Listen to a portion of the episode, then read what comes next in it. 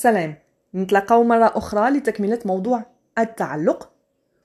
وكيفاش لهذا التعلق اللي تم في مرحلة الطفولة من خلال علاقة الطفل بالولي تاعو كيفاش هذا التعلق رايح يحدد نوعية العلاقات العاطفية اللي راح تكون عند الإنسان مستقبلا كيف يصبح إنسان راشد. في البودكاست السابق اتطرقنا للنوع الأول اللي سميناه لو ديتاشي الغير مكترث. في هذا البودكاست راح نتطرقوا للنوع الثاني لانديسي المتردد.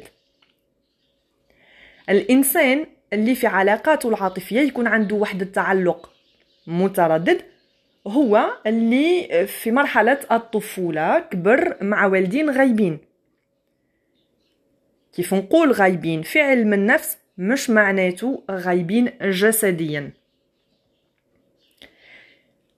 الأمثلة للأسف عندنا ونشوفوها كل يوم.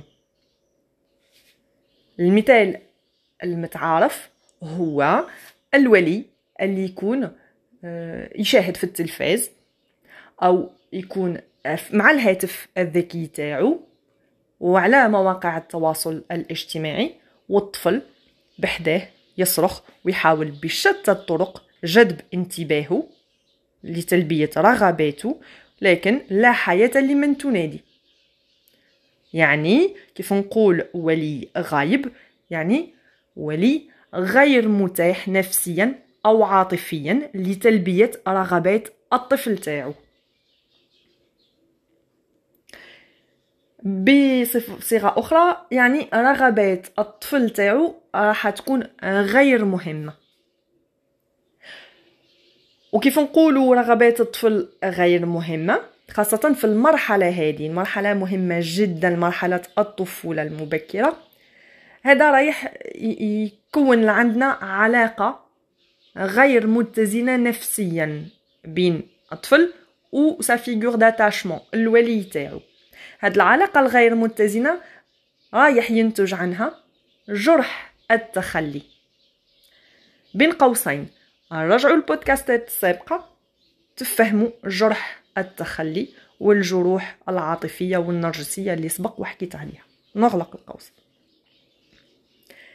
الإنسان هذا اللي رايح يكون عنده تعلق متردد رايح يكبر بحساسية مفرطة.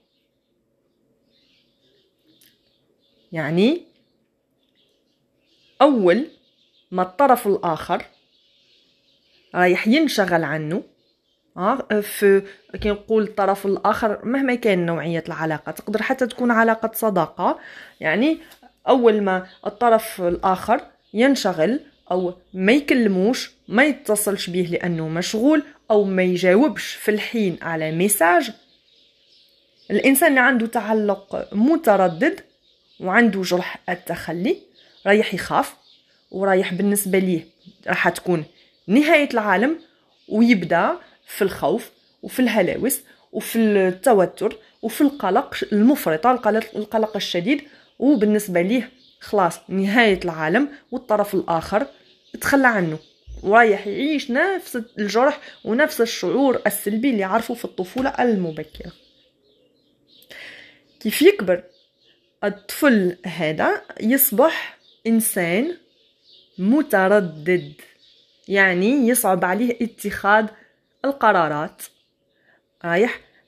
حتى قرارات آه، تافهة آه، يختار بين القميص الأبيض أو القميص الأزرق آه، يختار بين هاتف سامسونج أو هاتف آيفون ورايح يكون هكا متردد في علاقاته العاطفية. اللي تلقاهم يخافوا إنهم إنه يواصل في العلاقة ما يواصلش ويعمل أي شيء باش يقطع العلاقة لحماية الأنا تاعو من التفكك لحماية نفسه من الألم النفسي. هاد النوع هذا رايح يكون في بداية العلاقات رايح يشوف الدنيا وردية وشريكه أو شريك حياته مثالي جدا. العلاقة في البداية راح تكون مثالية.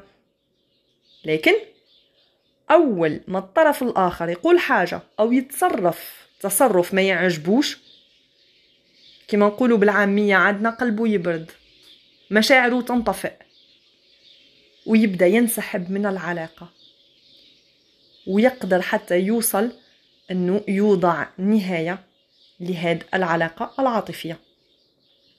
هذا آه، يعني ملخص للنوع تاع المتردد. لاقوني في البودكاست الجاي. نحكي لكم على الأنواع المتبقية. سلام.